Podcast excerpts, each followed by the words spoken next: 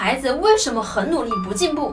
有几个原因。第一，就他很努力，他是看上去真的很努力，但是他其实专注力是不够的，所以他的时间全部都是无效的时间。那第二呢，就是学习的对象他是不对的，他学习的对象不对，是策略问题。你学的根本就不是应该学的东西。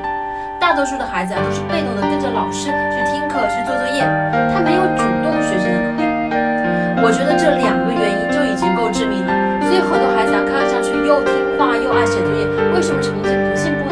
要么就是无效时间